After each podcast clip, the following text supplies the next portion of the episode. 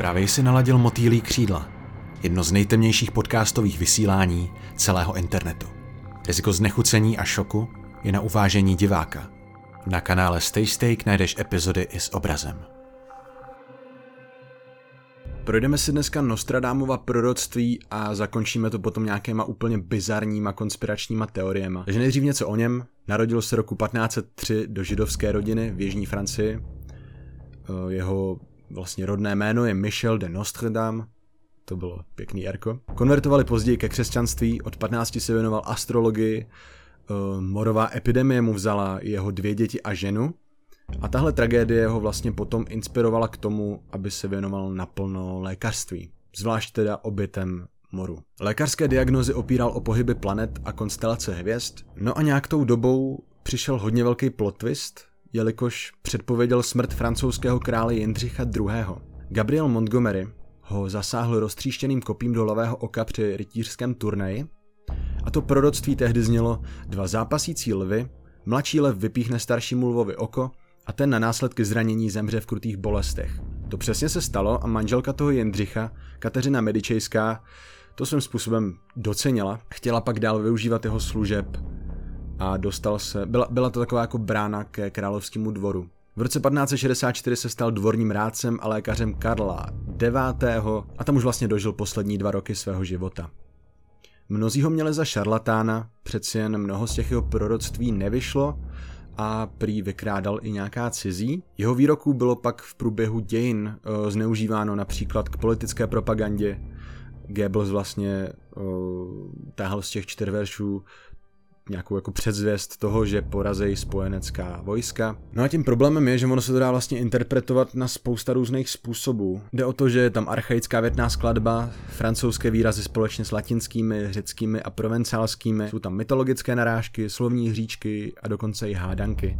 Jako kdyby nechtěl, abychom znali pravdu. Což je u některých těch proroctví záměr, protože on vlastně nechtěl nakrknout šlechtu. On nechtěl zemřít jsme tady prostě v 16. století, takže když vystoupíte třeba proti církvi, dopadnete blbě. Jeho první a nejkultovnější dílo byla kniha Století, napsal ji 465 let zpět a dodnes v tom vlastně lidi hledají, co svět nemine. Začneme jedničkou, takovou hodně ambiciozní na start, a to je narození Adolfa Hitlera. Narodí se velikán, velký tyran, který bude bránit zem mezi Dunajem a Vyslou.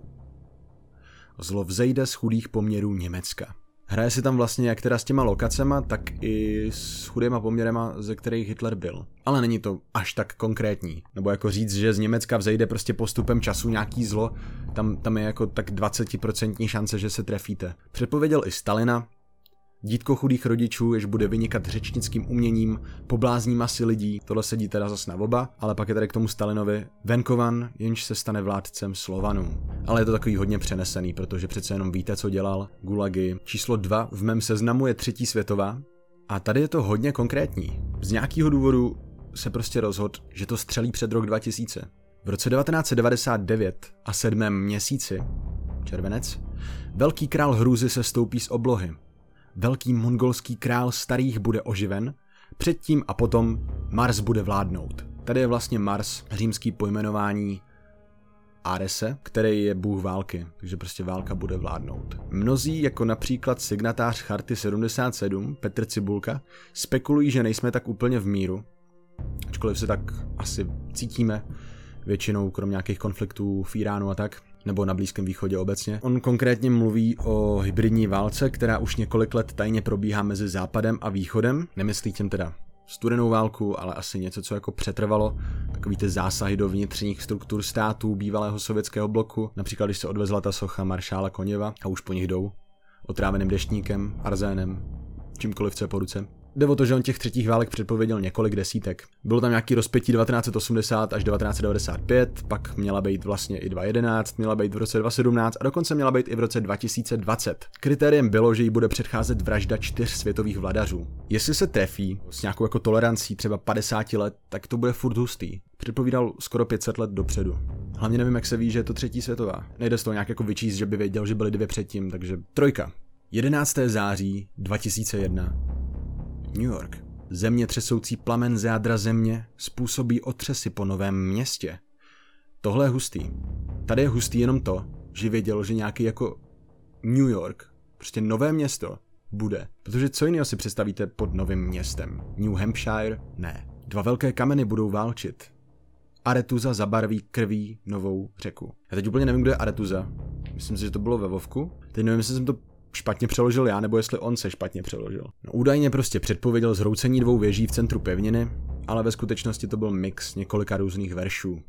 Stoupla popularita jeho proroctví, ale zároveň to skeptici s Nostradámem vzdali. Tak tady vidíte, že když takhle jako něco najednou jako bouchne, nějaká jako velká světová událost a něco se mu jako přisoudí, že to jako předpověděl, tak zároveň přijde vlastně vlna kritiky, že? Čtyřka. Globální válka, což zní ještě mnohem děsivější než světová. Prognoza. Obrovský konflikt mezi světovými mocnostmi, který bude trvat dlouhých 27 let. Výsledkem střetu by mělo být zahubení až třetiny obyvatelstva na planetě Zemi. Antikrist prostřednictvím silných tří zahubí třetinu. 27 krvavých let potrvá válka. Kacíři mrtví, vězni ve vyhnanství, krev, mrtvá skrvavená těla, rudá země. Já občas dělám takový to, že si zapisuju svoje sny a říkám si, jestli to takhle jako fungovalo pro něj podobně. Třeba, třeba nechtěl, aby si z toho lidi jako takhle tahali proroctví roky dopředu. On třeba to byl prostě nějaký jako jeho osobní publikace, creepypasta. Nikomu nevnucoval, ať si jako to berou jako prostě dogma. To, co tady lidem nejvíc nesedí, je, že by takový konflikt trval 27 let. V současnosti by to bylo asi spíš rychlejší, mohlo by to trvat klidně pár měsíců, protože máme jaderné zbraně, a také by to možná nezahubilo jenom třetinu lidí. Ale třeba všechny. Prostě bychom si takhle vzájemně poslali pár jako raketek a papa. Pětka. Až velká katedrála zazáří rudě, začne úpadek velké rasy. Tak asi si pamatujete požár uh, katedrály Notre Dame, to bylo taky relativně meme, lidi to zajímalo docela i víc než ta Austrálie potom, byly, byly prostě obrovské jako sbírky, ale tady to může být jako lecos. Zase prostě hm, hovoří se tam o tom, že mohl vidět nějaký videomapping, jestli měl fakt nějaký jako boží dar a něco viděl, tak mohl klidně vidět nějaký jako obrazy prostě jak se to dělá na těch, na těch kostelech, že prostě jako promítáte něco, nebo třeba nějakou koupi historické památky čínskými investory. Napsal jsem si tady různé teorie. Šestka. Velký požár Londýna. Od 2. do 5. září 1666, libový rok, zničil velkou část centra uh, London City uvnitř starých římských hradeb a zasáhl rok po morové ráně. Koho prostě nedorazila ta epidemie, tak schořeli v popelu. Nostradamus trefil rok, tady vlastně si můžeme přečíst, jak to konkrétní změní zase. Krev spravedlivých se dopustí v Londýně chyby. Nevím, co to znamená. Propálí se skrz blesky 20 trojek a šestky. Každopádně tam, tam jde o ten rok. Máte tam 30 x 2 je 60 a 6 je prostě 66. Takže 1666, 100 let dopředu, něco takového plácnete a něco se stane. Detail je takový, že ten požár nespůsobila bouře, ale suché léto ve spolupráci uh, s jiskrou z pekárny Tomase Ferinera z Padding Lane.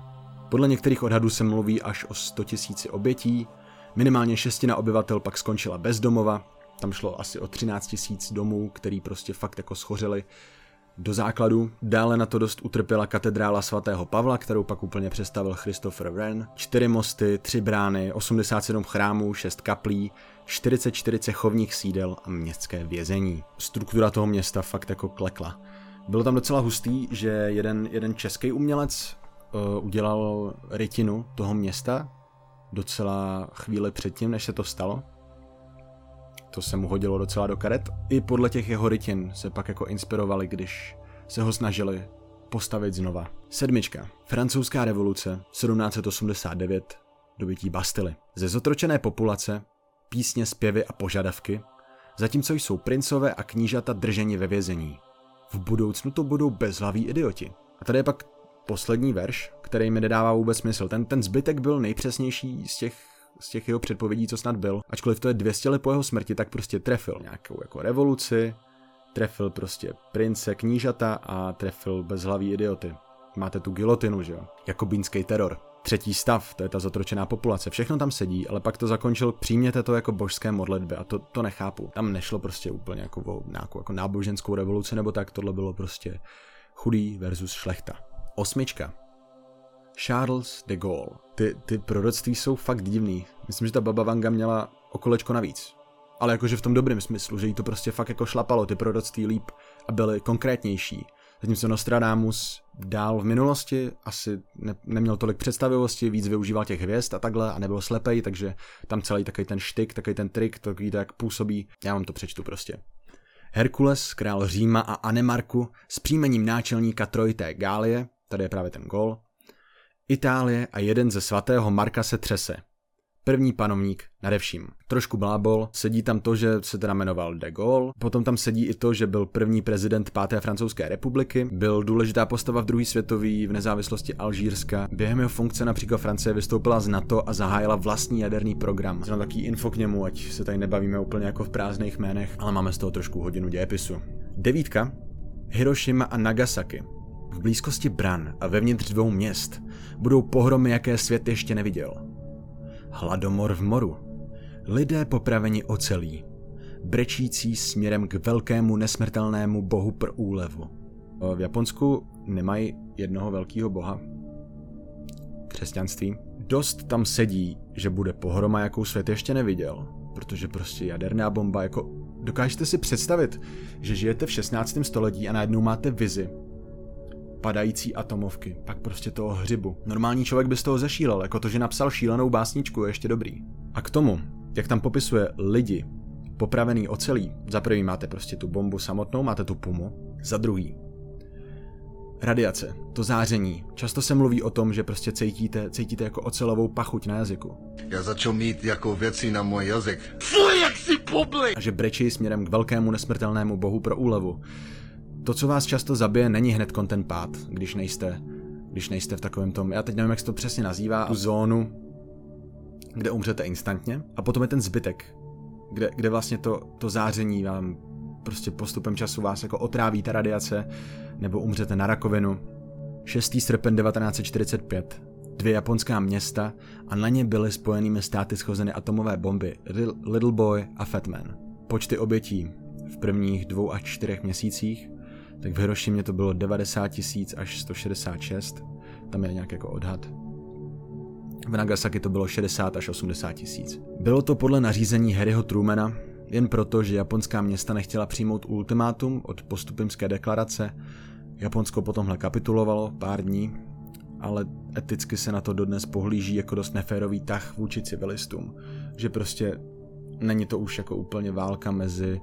Tak samozřejmě, ona druhá světová byla, byla prostě na civilisty o dost krutější než na vojáky. Asi krom jako toho sovětského svazu, kde umřelo vojáků fakt jako miliony, tak prostě ty, ty civilisti v Evropě i prostě oběti koncentračních táborů, jako no a Japonsko prostě takhle jako na poslední chvíli dostalo prostě dost nechutnou ránu.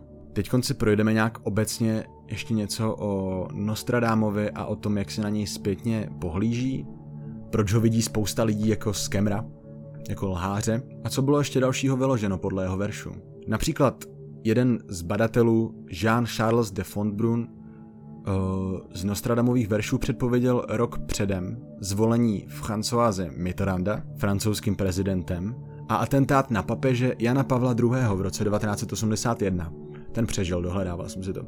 A takových, kteří se aspoň dvakrát trefili je více. Nostradamova proroctví se spojují i se smrtí princezny Diany nebo vraždami obou Kennedyů. Nostradamus se ve věždbách zaměřoval na nehody a katastrofy, tak tak to bejvá, tím zaujmete nejvíc lidí. Je ale otázka, jestli si jenom nehrál s lidskou psychikou. Protože kolik lidí se prostě chytne takovýhle hoaxů. Jeho proroctví nejvíce něčí ti, kteří zasypávají svět konspiračními teoriemi o apokalypse a přidávají detaily, se kterými Nostradamus nemá nic společného. Dost blbě se k tomu hledají věrohodný zdroje. Doporučuji asi najít nějakou knížku Nevím, jestli tu přímo tu jeho, nejlepší bude asi od někoho z těch lidí, co to jako nějak interpretujou, ale na netu je to fakt peklo, protože vy si otevřete nějaký blesk nebo šíp nebo něco a ty najednou jako nevíte, k čemu věřit. Konec světa měl být před rokem tisíc našeho letopočtu, kdy se měl vrátit Ježíš, taky měl být podle některých technologických strašpětlů před rokem 2000, a 2012. Tam byla celá ta potopa, majský kalendář, konec taky toho dlouhého cyklu. Vím, že na to furt spousta lidí myslí a vždycky, když jeden konec světa nevíde, tak najednou už prostě vymýšlej další datum, na kdy se ho naplánovat, zapsat si do kalendáře, tady svět skončí. Jo, protože tady mnohem důležitější než ten Nostradamus samotný je vlastně ta lidská důvěra. Čtyřverší bývají objevena až poté, co se události dějí. Jeho předvídání vycházela z předpokladu, že je čas cyklický. Tady je v tom zase jako trošku vědy, což mě přijde docela fascinující, protože on studoval změny na noční obloze, i ta, která trvala desetiletí. Byl si dokonce vědom, že se každých 72 let celá noční obloha vychýlí o jeden stupeň. On prostě nebyl jenom nějaký konspirátor, on byl zejména astrolog. A měl to společný s majskou civilizací, která též sledovala fenomén téhle galaktické konjunkce. Hodně pěkný slovíčko. Oni sestavili právě ten tisíciletý kalendář a taky věřili, že černá díra ve středu mléčné dráhy je místem zrodu hvězd. Což je docela pokročilý na to, zase jako kolik let zpátky celá tahle civilizace byla, víte co? Zatímco jiní lidi prostě si nějak jako obytovali, vytrhávali si srdce, žrali lidi a dělali tohle. Koukali se nahoru. Věřili v něco víc. A nenechali se prostě zlomit tím, že nejsou v roce 2020. Občas si myslím, že pohlížíme na na vesmír a na to, jak, jako, jak obrovská ta časová osa toho stvoření je, že se cítíme pak jak nějaký mravenci a že jsme úplně nevýznamní a tak, ale není to prostě pravda, protože kdyby tělo těch pár lidí nebylo, neschopili se a neskoumali to, tak by taky na spousta těch věcí nepřišli a prostě chybilo by jim tenhle, ten, jako tato omáčka navíc, kterou pak prostě spousta civilizací po nich neměla. Až zas my. Architektonický kód. Tohle mě taky fascinovalo. Nostradamus si stál za tím, že ve hvězdách je smysl života, stejně jako staří egyptiané. Někteří badatelé se třeba domnívají, že egyptské pyramidy poukazují na budoucí posuny planet. Nebo kopírují hvězdy souhvězdí Orion. Fulcanelli, alchymista z 20. století, Měl zase teorii, že bratrstvo svobodných zednářů ukládá do historických budov tajná poselství pomocí alchymistických symbolů. Například eh, to vysvětloval na průčelí Notre Dame, kde bík, lev, orel a lidské tváře mají znázorňovat autory evangelií, to je pravda, ale podle něj to byla spíš varování pro nás. Tady už to je trošku zase nějaká jako šifra mistra Leonarda nebo tak, ale je to možný, že jako občas někdo ukryje nějaký prostě kód do nějaký stavby, jako vemte si, jak dlouho na něčem takovém pracujete, kolik prostě geometrie, plánování, fyziky to jako zabere, něco takového vůbec dá dohromady, tak proč tam nehodit něco, co budou potom lidi stovky let po vás řešit a vymýšlet si k tomu nějaký příběhy. Pak se ještě objevil v roce 1994 na knižní výstavě v Římě rukopis s Nostradámovým jménem. Součástí byla série sedmi obrázků, například Slunce ve lvu. Já nevím, nakolik je tohleto, na kolik procent je tohle jako potvrzený, nebo jako jestli se fakt ví, že to bylo jeho a že to nebylo nějak jako podstrčený nebo něco. Předpokládám, že to testovali na základě toho, jak, jak starý to je. Konspirátoři hovoří o zeslabení magnetického pole Země. Máte prostě pár obrázků a vy z toho vytáhnete tohle. Tohleto zeslabení magnetického pole Země by mělo vliv jak na ohřívání atmosféry, tání ledovců, tak na počítače a navigační satelity. Prostě by to úplně změnilo ten svět, jak ho známe. Došlo by podle nich k prohození magnetických nábojů severního a jižního pólu. Tohle je zase prostě jako dobrý nápad na nějaký uh, apokalyptický film, ale zároveň fakt jako věříte tomu, že najednou se ten magnet jako přehodí. Ono se fakt jako dlouho věřilo, že prostě o té o tý půlnoci roku 2000, že prostě ta technologie se třeba jak zvrhne proti nám. Jako bylo to třeba i v dílu Simpsonů, že jo. Jaký to Y2K. Čas je prostě jenom měřítko. Jo, a pak ještě měli nějaký čtyřverší s ohněm na obloze, který si vykládali jako odkaz na globální oteplování. Já tohle to fakt neobhajuju, takže jestli mi v komentářích budete psát, že je to blbost, je. Je, je to prostě blbost. V následku velkého sucha dojdou potraviny a uchýlíme se ke kanibalismu. Jo? Tak ňam. Napadlo tě někdy, že brouci přežijou díl než ty?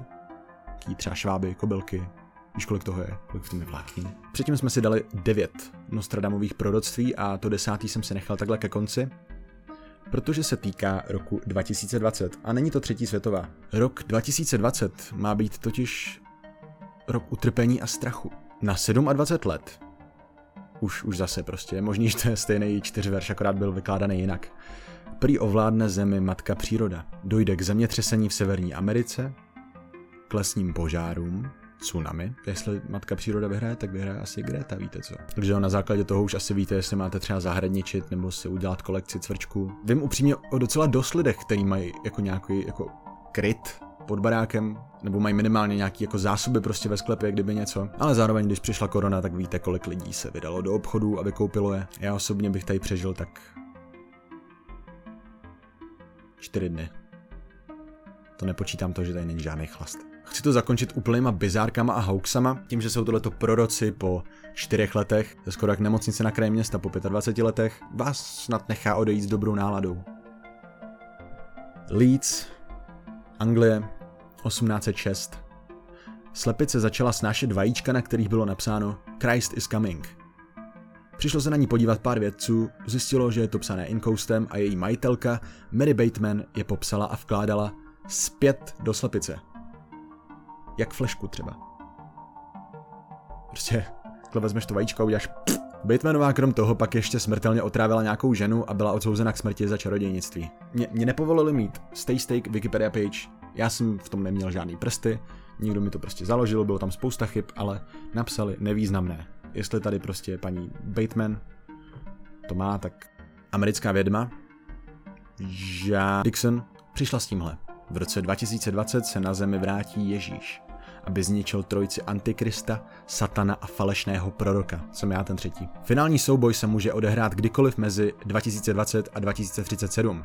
Kdyby se náhodou spletla, víte, co tam máte takový to jakože radši řekneš tu toleranci sám, než aby ty lidi si vymýšleli nějakou vlastní. A já můžu jenom říct, že si těším na tenhle ten krásný souboj titánů. No bohužel mezi našimi bizárními konspirátory nechybí ani Sir Isaac Newton, velmi inteligentní muž, fyzik, který se zabýval i okultismem a ze zkoumání Bible přišel na to, že konec světa přijde v roce 2060. Zas prostě si tady vystřelil z pantu a vybral ho. Ale tak co já vím, třeba tady v 60 na starých kolenou budu prostě bědovat, že jsem ho neposlech. A naletěl na Mars. Elon to ví. No, ale tak trošku to jako opepřil, aby jste pak nemohli říkat, že prostě je hloupej. Záleží na subjektivní interpretaci svatého písma, krom toho je takových numerologů teda hodně a zkoumají biblický kódy. Furt a furt to zkoušej. Je mezi nimi třeba rozhlasový kazatel Harold Camping, pojď. Třeba Borec nakonec, David Mead, samozvaný prorok, to je ideální povolání. Takový tak jste vždycky ve zprávách, třeba na nově, někdo s váma nějaký rozhovor a tam prostě jenom vyběhne, co jste, tak být samozvaný prorok Science Bitch. 23. září 2019 měla Země kolidovat s planetou Nibiru. Jejíž existenci NASA popřela. Loučí se s tebou Adam Miklica, moderátor pořadu. Za týden se tu opět slyšíme a ty sleduj epizody s předstihem na MOL TV nebo můj Instagram a TikTok, ať ti nic neuteče.